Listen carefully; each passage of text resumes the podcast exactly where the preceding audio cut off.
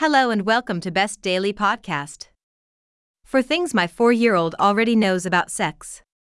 My son's language might come as a surprise to some, but I think every preschooler should be as well versed in the basics of sex ed, including the fact that sex feels good. On a cool December morning when I was 38 weeks pregnant, I stepped out of bed and, with an audible, movie perfect pop, felt my water break and begin to gush. As I grasped my belly and shouted for my husband with joy and a little bit of panic, my three year old dashed into the room and asked, with excitement in his eyes, Mommy, is it time for my brother to come out of your vagina? While my son's language might come as a surprise to some, we were accustomed to him talking about birth in practical, real life terms. After all, that's how we'd always discussed it with him.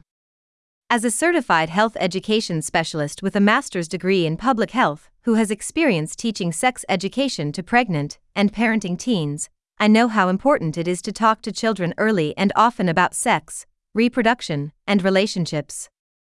Often, grown up ideas of what innocence should entail or adult awkwardness about sex and reproduction prevent parents from having the kind of important conversations with their children that lay the groundwork for healthy relationships and safe sex down the line.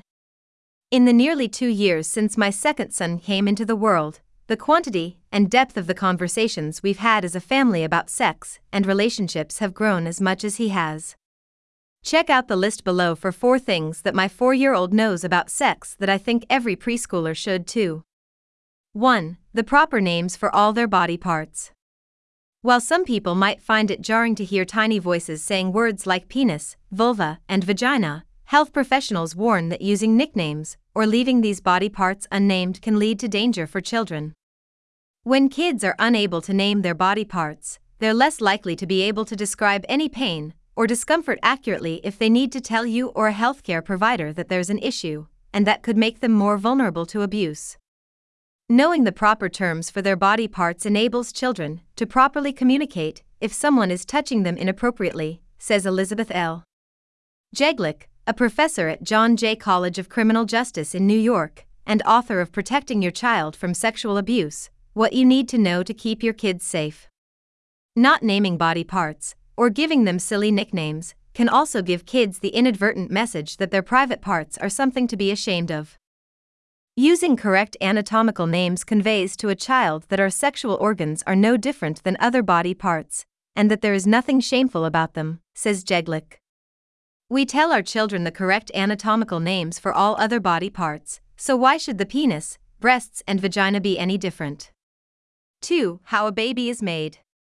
Many little ones begin to wonder about how babies are made when they get wind that they're going to be an older sibling or see other growing families in their community, but parents are often caught off guard by their child's frank questions. Even if it feels awkward, telling kids the basic truth about reproduction matters.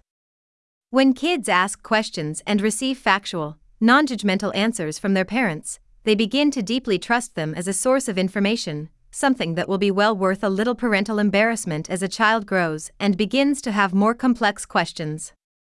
The first time my son asked where his soon to be born brother came from, I explained that he was growing in my uterus, an organ in my tummy.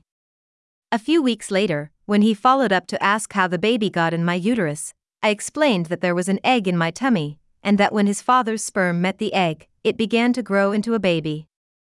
My son was satisfied with that answer for a few more weeks before he asked the big question How did the sperm get to the egg? I kept my answer short and sweet Your dad put his penis in my vagina, and the sperm came out and made its way to the egg.